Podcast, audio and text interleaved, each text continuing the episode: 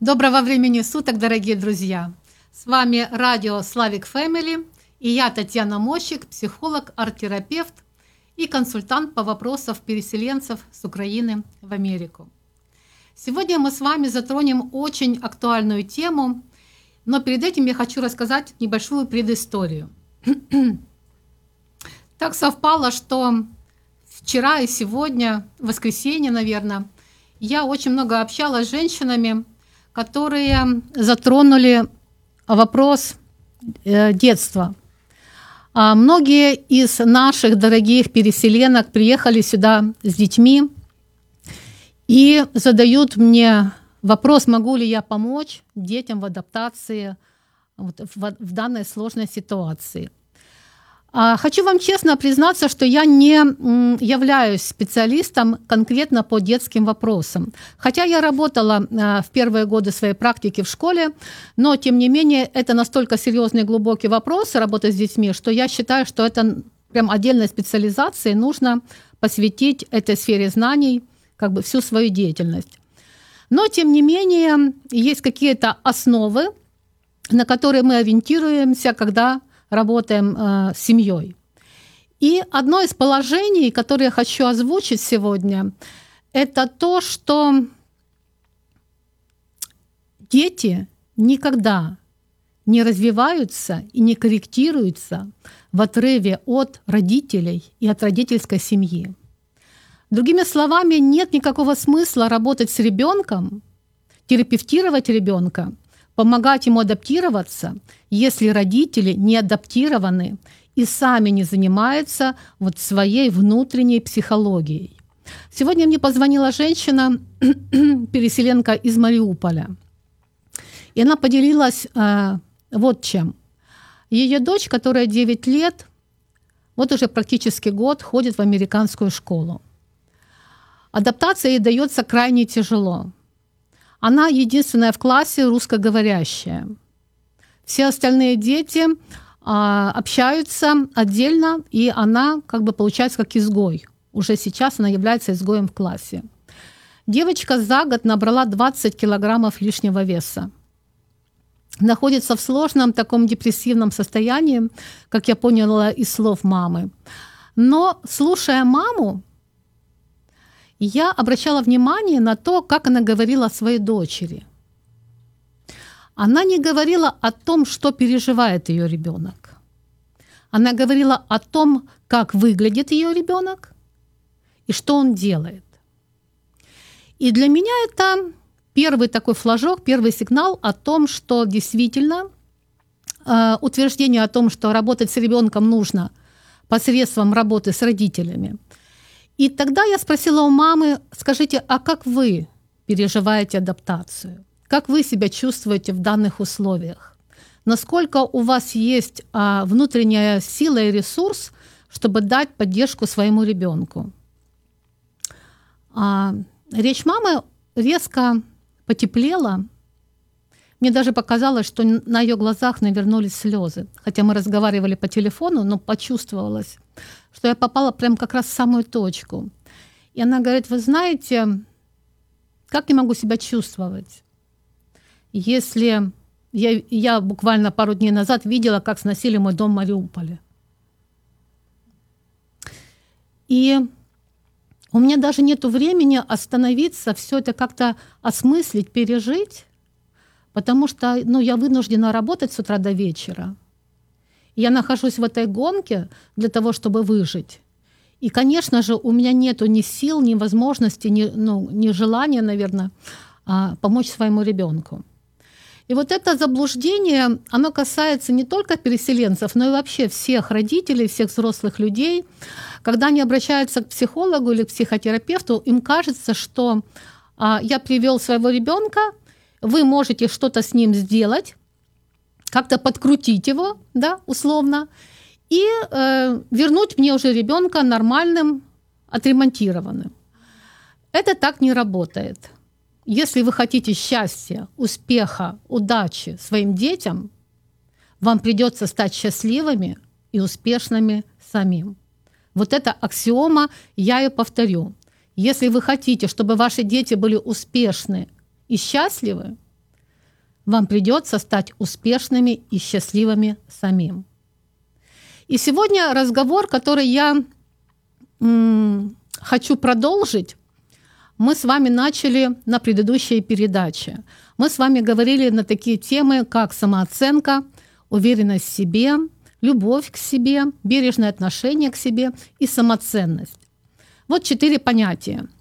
И давайте мы сейчас вспомним, и потом я продолжу и расскажу, а, как формируется самооценка, и вы поймете, при чем здесь детство.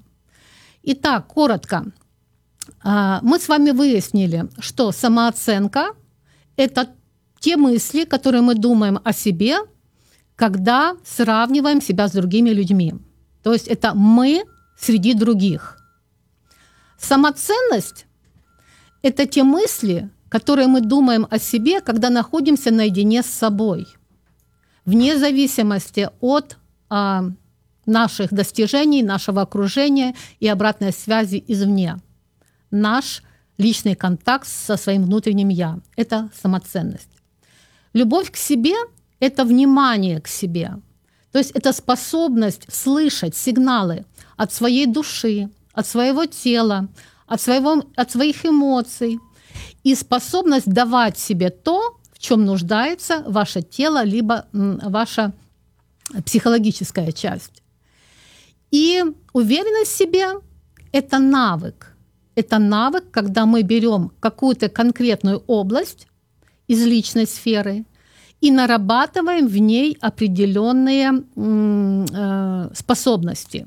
И вот когда мы хорошо их наработали, то мы можем сказать, что в этом мы уверены в себе. Потом мы берем следующую сферу, нарабатываем там какие-то навыки, и тогда мы там уверены в себе. То есть это корректировка себя при помощи постоянных повторений. Вот такие вот четыре простых понятия, но все эти понятия, они касаются глубоко структуры нашей личности, и формируются все эти вещи в раннем детстве. И э, знаете, когда э, к психологу приходит человек, особенно когда это ребенок, мы всегда спрашиваем у родителей, как проходила беременность. И это неспроста. Это неспроста, потому что самооценка ребенка формируется еще в утробе матери.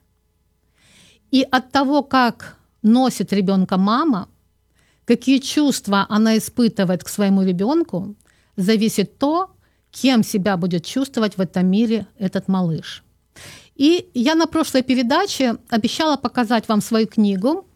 Кстати, если вы смотрите нашу передачу на странице Славик Family Center, то вот вы можете посмотреть. Вот так выглядит книга, которую я написала, наверное, пять лет назад. Она называется «Сотвори себя». И в этой книге я рассказываю о всех основных аспектах, как формируется самооценка, как ее э, корректировать, и даю очень много упражнений, при помощи которых можно легко а, помочь себе чувствовать себя более успешным, более устойчивым в этом мире. Хочу оговориться о том, что самооценка – это не тот процесс, который нужно один раз отрегулировать, и потом ты всегда будешь чувствовать, вот, что у тебя адекватная самооценка, и все, что с этим сопряжено, точно так же будет у тебя в адеквате. Нет. Самооценка – это то, над чем нужно работать всю жизнь. И в нашей жизни очень часто случаются такие ситуации, когда наша самооценка снижается. Это зависит от того, какие периоды жизни мы проходим. И, конечно же, если мы находимся в процессе иммиграции, не удивляйтесь, если ваша самооценка снизилась. Это норма. И нужно работать над тем, чтобы сделать ее адекватной. И либо вы переживаете процесс развода, вы потеряли близкого человека. Конечно же, ваша самооценка будет адекватно снижена. И здесь тоже нужно а, делать новые наработки и поднимать свою самооценку. То есть, когда в нашей жизни что-то серьезное происходит, нормально, когда самооценка снижается. И мы должны иметь конкретные инструменты, как мы будем поднимать свою самооценку, регулировать ее до адекватного уровня.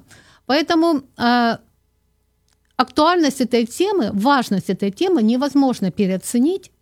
Э, то есть это фундамент. Фундамент то, что должен знать человек о работе с собой, и то, что должен уметь делать на протяжении всей жизни для того, чтобы поддерживать свой вот внутренний энергетический заряд и не скатываться вот в состояние «я, не, я никто, я ничто, я ничего не могу» а, и так далее. Да? То есть, чтобы быть всегда оптимистичным, энергичным, а, ставить перед собой цели, достигать эти цели, не расстраиваться из-за неудач, делать новые попытки. Для этого нужно иметь конкретные инструменты, чтобы постоянно поднимать свою самооценку. Ну, приблизительно вот так можно сказать, если коротко, это это то, о чем мы говорили на прошлой передаче. И сегодня мы, а, конечно же, вы уже, наверное, поняли, что на самом деле самооценка формируется, начинает формироваться в детстве. И то, как а, мама носит ребенка, это первое, что влияет на самооценку. Конечно же, кроме того, что мама должна находиться в любви, в принятии, в заботе супруга, это, конечно же, я думаю, всем очевидные вещи. А ребенок, которого вы носите, должен быть желанным. И если у вас есть мысли, либо были мысли о том, что этот ребенок нежеланный, то с этим нужно поработать. Нужно поработать своим сознанием и отречься от этих идей и полностью как бы направить свои мысли на принятие а, и поддержание жизненных сил а, вот этого развивающегося ребенка. А, кроме этого, могут влиять еще и первые годы жизни ребенка. От 0 до 3 лет это вообще считается самый такой возраст, когда формируется в ребенке все. И то, насколько в правильной среде будет развиваться ребенок, зависит, какая у него в дальнейшем будет самооценка и, соответственно, судьба. И вот в своей книге «Сотвори себя» я э, посвятила одну главу этой теме. И хочу зачитать вам э, несколько абзацев э, из этой книги. В разные периоды жизни у ребенка разные потребности, но во все периоды Дети нуждаются в любви, заботе и поддержке, способности родителей правильно хвалить и критиковать, в чувстве защищенности и безусловном принятии. Проблема нашего общества в том, что в большинстве своем родители такие же травмированные дети и не в состоянии эту поддержку и заботу дать, либо дают ее чрезмерно и извращенно – Таким образом, круг замыкается. То есть э, бытует мнение о том, что для того, чтобы э, ребенок вырос со здоровой самооценкой, нужно его хвалить и поддерживать. Но некоторые, э, некоторые родители не очень хорошо понимают, что такое поддержка и что такое забота. И тогда они начинают баловать детей, все им позволять, все им прощать. И дети получают а, как бы извращен, ну, я это назвала словом извращенная э, поддержка. Но на самом деле, когда мы слишком опекаем детей, мы как бы забираем у них силу. Своей чрезмерной заботой мы говорим им, как бы транслируем без слов идею о том, что мы не верим в тебя, мы считаем, что ты слабый, мы считаем, что ты не справишься, поэтому мы все будем решать за тебя. И когда ребенок растет в этот, вот этой среде, что его либо критикуют и говорят, что он плохой, ни на что не способный, либо наоборот, его слишком поддерживают, захваливают, уберегают от сложных жизненных ситуаций, то ребенок э, растет э, вот с этим чувством, что я ни на что не способен. И вот это чувство, которое формируется от нуля до трех лет, оно потом переносится на всю дальнейшую жизнь. И в нашей практике мы сталкиваемся с людьми, которым по 50, по 60 лет. Ну вот у меня клиенты, которые были, наверное, около 60, самый взрослый возраст. А может, кстати, может быть, и старше есть одна женщина у меня. А вот. И вы знаете, как печально видеть, когда люди, которые в таком уже преклонном возрасте, которые не только своих детей воспитали, но и своих внуков уже воспитали, они до сих пор мучаются от ну, вот этой низкой самооценки, не верят в себя, и они до сих пор плачут из-за того, что с ними сделали родители. Это очень печальная история. Но хочу повториться, что вот этот вот взгляд на жизнь, который человек несет через все свои дальнейшие годы, он, он формируется от нуля до трех лет. Продолжим. Альфред Адлер, это австрийский ученый, э, психотерапевт, психиатр, считает, что достичь внутреннего равновесия каждому из нас мешают две вещи, обусловленные воспитанием. Первое – желание господства над себе подобными. И второе – плохо развитый социальный интеллект. Каждый ребенок, начиная с первых дней своей жизни, приобретает чувство неполноценности – то есть дети рождаются с неполноценностью, и это норма, потому что они полностью зависимы от родителей. Это чувство возникает у детей в связи со своей полной беспомощностью и зависимостью от взрослых. Стремление подчинить себе взрослых, и в первую очередь, конечно же, мать, для удовлетворения собственных нужд становится его главной задачей на ближайшие три года – то есть это нормально, когда маленький ребенок стремится подчинить своим нуждам а, свою маму. Так у него формируется вот эта способность отстаивать свои интересы и заботиться о себе. Но вся дальнейшая жизнь а, маленького человека либо укрепляет его в этой неполноценности и формирует комплексы, либо превращается в борьбу с этим чувством. Что это значит? Это значит, что когда мама не дает э, малышу достаточно поддержки, и когда она не дает ему это чувство безопасности, то от нуля до трех лет у него идет вот эта борьба. Для него мир становится враждебным. Он воспринимает мир через маму. Мама для него это весь его мир – и от того, какая мама, холодная, заботливая, теплая, да, зависит от того, каким будет мир, в котором будет жить этот человек. И от этого зависит, как он будет строить отношения в этом мире. Поэтому чем больше игнорируются базовые жизненные потребности ребенка в заботе и близости, тем стремительнее развивается у него желание господствовать. То есть вот это суперэго, да, доминировать над другими людьми, оно развивается, когда родители не дают поддержки. И тогда человек на протяжении жизни пытается а, унизить, подчинить себе других людей. И это не добавляет ему социального статуса. Такого человека люди не любят. Такого человека люди избегают, игнорируют. И такой человек становится изгоем заслуженно. Понимаете? А все лишь только потому, что мама была холодной. С другой стороны, если ребенок рожден в семье, где взрослые осознают, что жизнь это не борьба, и не позволяют этой мысли проникнуть в сознание малыша, его самооценка будет более адекватной, и стремление к господству будет сведено к минимуму. То есть он в детстве добирает, от родителей добирает вот это чувство господства, и потом оно ему уже не нужно, для него мир становится безопасным. И вот как, какой жизненный опыт приводит э, к снижению самооценки в детстве. Можете себе записать, либо можете пересмотреть нашу передачу потом на странице. И, конечно же, если вы э, обнаруживаете это у себя, то тогда обращайтесь, пожалуйста, ко мне за консультацией, либо пишите свои комментарии – свой телефон я скажу в конце передачи. Итак, регулярные наказания, пренебрежение и запреты.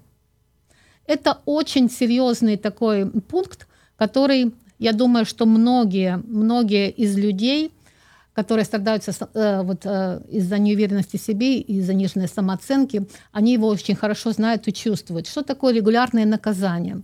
Это чрезмерно строгие родители – это когда родитель выполняет роль дрессировщика. И вы знаете, на самом деле таких родителей не так мало. их достаточно много, и они считают, что они поступают правильно. А, а, общество так наше устроено, что родителю важно, чтобы ребенок был послушным. Тогда родитель меньше энергии тратит на ребенка, понимаете, да? То есть а, все хотят иметь послушных детей. И вот эта дрессировка, она, в принципе, родителям нужна для того, чтобы поставить ребенка в определенные рамки собственного комфорта. Но многие родители не задумываются о том, какие структуры личности во время этой дрессировки они ломают. Например, когда ко мне обращаются с жалобами, а, родители жалуются на своих детей о том, что дети очень такие непослушные, своевольные, своенравные и так далее. Я всегда не спрашиваю, как ты думаешь, о чем это поведение говорит? Они начинают что-то свое рассказывать, а я обращаю их внимание на то, что «а ты не задумывалась, что это просто о том, что у твоего ребенка очень хорошая сила воли?» И вы знаете, эта фраза очень многих заставляет задуматься. Говорю, так нужно расстраиваться из-за того, что э, твой ребенок вот так отстаивает свою точку зрения, что он так бунтует, особенно когда это подросток, да, он бунтует. Я могу сказать, что нужно радоваться, когда наши дети бунтуют, когда наши дети отстаивают свое «я». Это говорит о том, что у них сильная личность. Это говорит о том, что в дальнейшем жизни э, они смогут э, добиваться поставленных целей. Наша задача просто научить это делать правильно.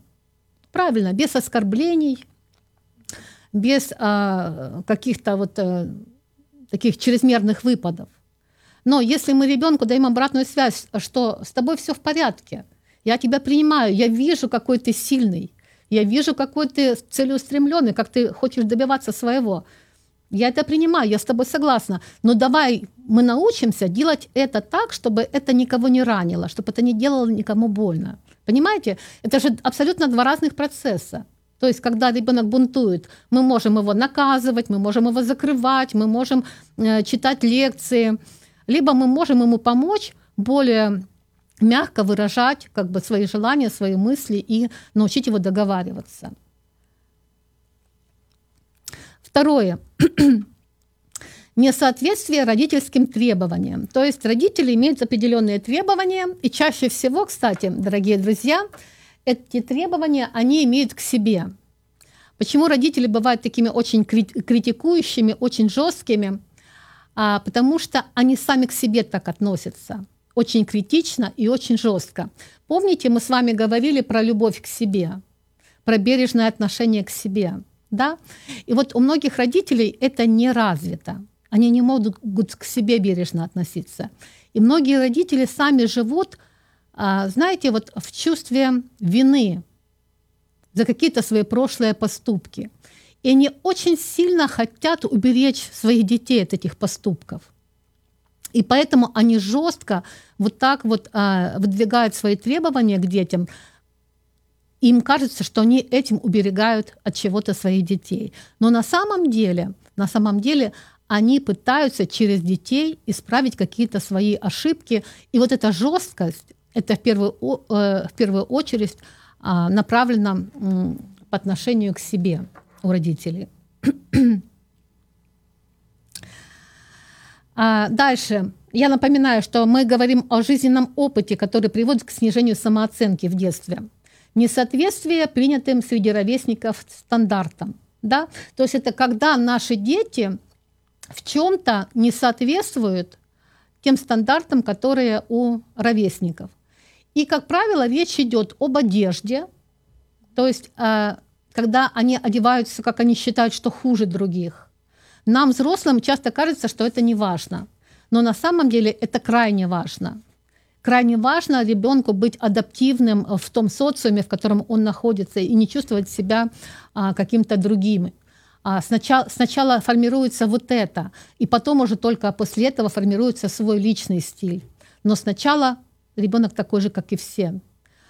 И э, здесь может быть э, речь о том, э, где учится, какие мероприятия посещает, куда ездит отдыхать. Да, то есть вот эта вот э, окруж, э, окружающая действительность, она, если она не соответствует той действительности, которая принята в социуме, в котором находится ребенок, то он будет чувствовать себя ущербным, будет чувствовать себя изгоем, его самооценка будет занижена.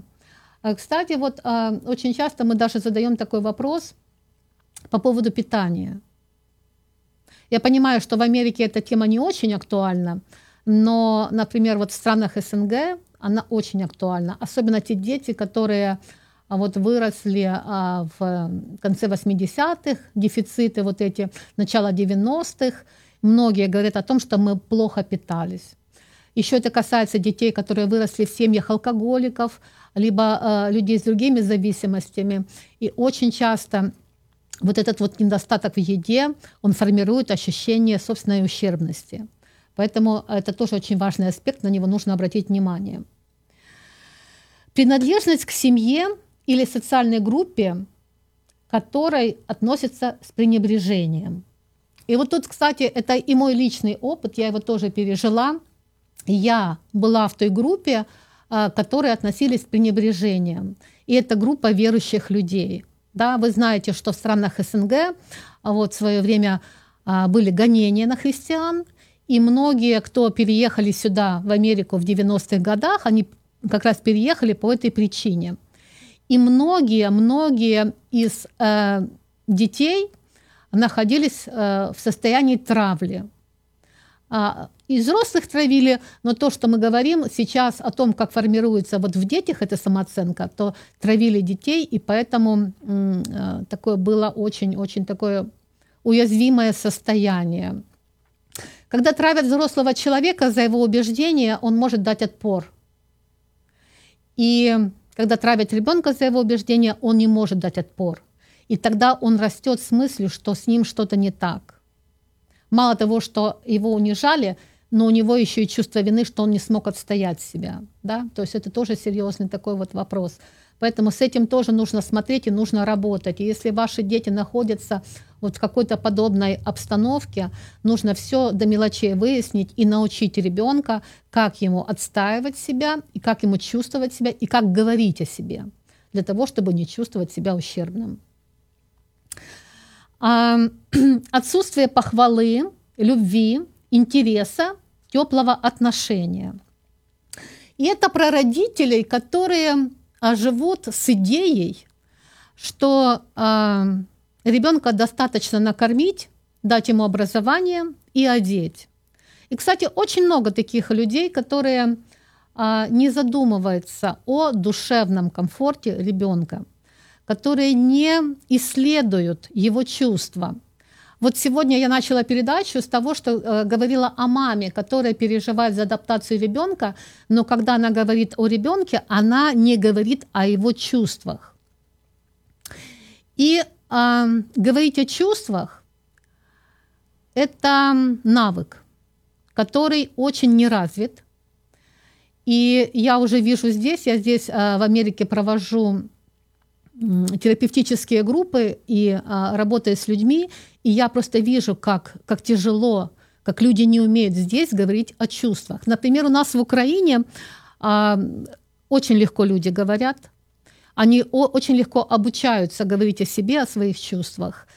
И здесь, здесь в Америке не так.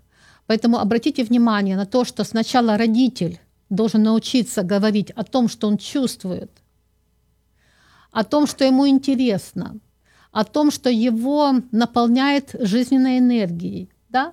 То есть сначала родитель должен осознать эти сферы своей жизни, да? и потом научиться о них говорить. И таким образом мы обучаем своих детей говорить об этих чувствах. И когда родитель и ребенок делятся переживаниями друг с другом, создается особая такая вот интимная атмосфера – которой достаточно много поддержки и любви. То есть не нужно иметь какие-то специальные навыки, либо владеть какими-то методиками, либо заучивать какие-то специальные фразы. Если вы научитесь говорить о себе и создадите пространство, в котором ребенок сможет говорить о себе, здесь огромный, огромный уже потенциал для того, чтобы ваш ребенок хорошо прошел адаптацию, чтобы он поверил в собственные силы и а, вам не понадобится тогда психолог для того, чтобы откорректировать поведение своего ребенка. Ощущение себя изгоем дома. Бывает и такое, особенно в многодетных семьях, когда, когда кто-то из детей выбивается из общей картины, а, начинают братья и сестры травить ребенка, родители, как правило, в таких семьях очень сильно заняты а, добыванием денег, заботами, и они даже не замечают, что ребенок является изгоем вот именно в семье даже уже э, не говорим даже уже о том, чтобы там теплую атмосферу э, создать, но хотя бы, хотя бы нужно видеть, что вашего ребенка не травят, не травят.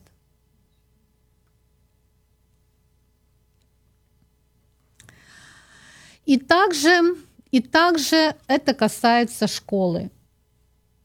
Также это касается школы. Очень важно позаботиться о том, чтобы в школе у ребенка был хороший климат, и он не чувствовал себя каким-то каким изгоем.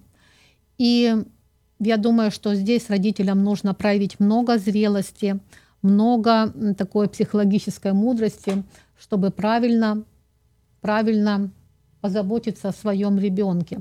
С одной стороны, ему необходимо поддержать ребенка, то есть как бы, как бы учителя не, не говорили о вашем ребенке, ребенок ждет от вас, что вы станете на его защиту. Никогда в присутствии посторонних людей не критикуйте своего ребенка и никогда не принимайте критику со стороны других людей в сторону своего ребенка в его присутствии. То есть ваша задача защитить, а уже разбираться с деталями а, наедине.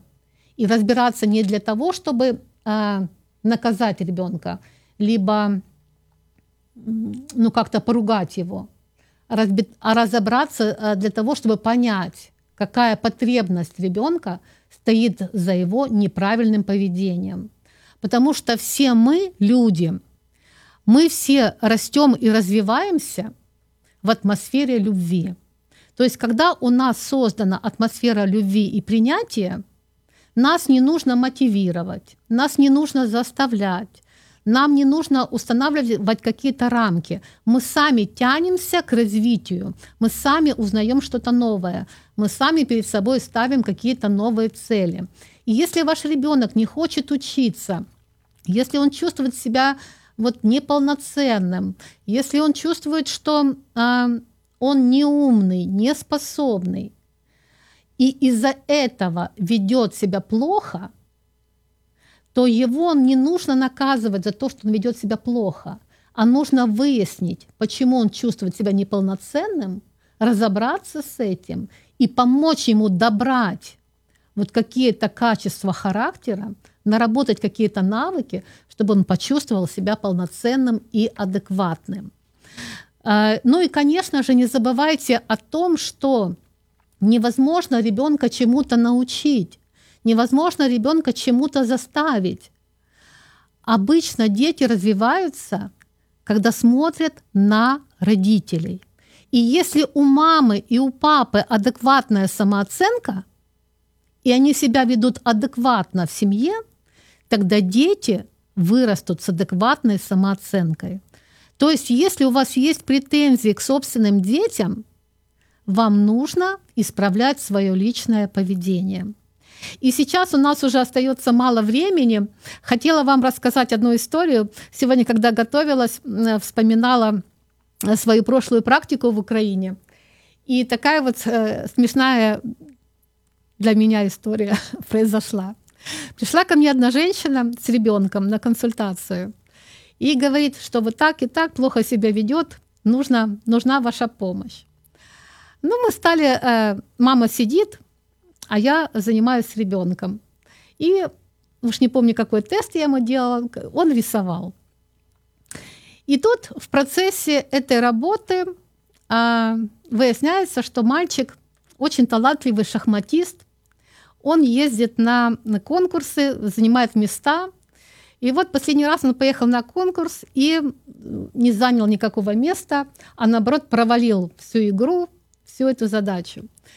И когда мы вышли на вопрос, почему так произошло, он объявляет, я это сделал специально. Я говорю, в смысле специально? Но я специально проиграл. Я говорю, зачем?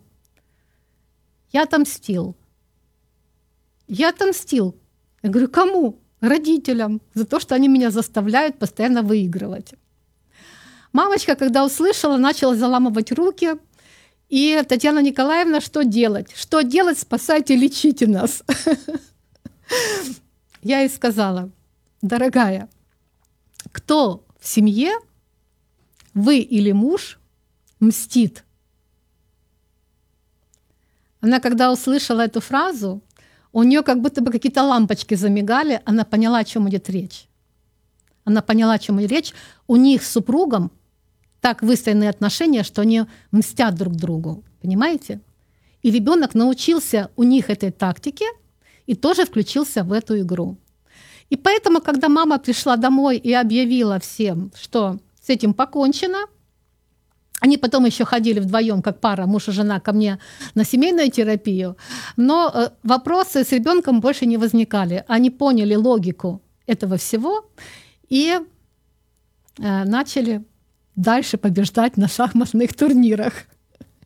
Так что вот такая веселая история в довершение нашей с вами программы.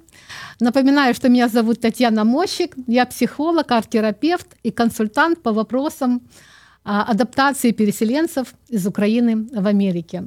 Мой вайбер или телеграм вы можете найти по номеру телефона 503 88 77 242. 503 88 77 242. А также по имени Татьяна Мощик вы можете найти меня в Фейсбуке. Я обычно много пишу и делаю разные социальные проекты, в которых можно поучаствовать и получить и консультацию, и поддержку, и разъяснение а, конкретно ваших вопросов.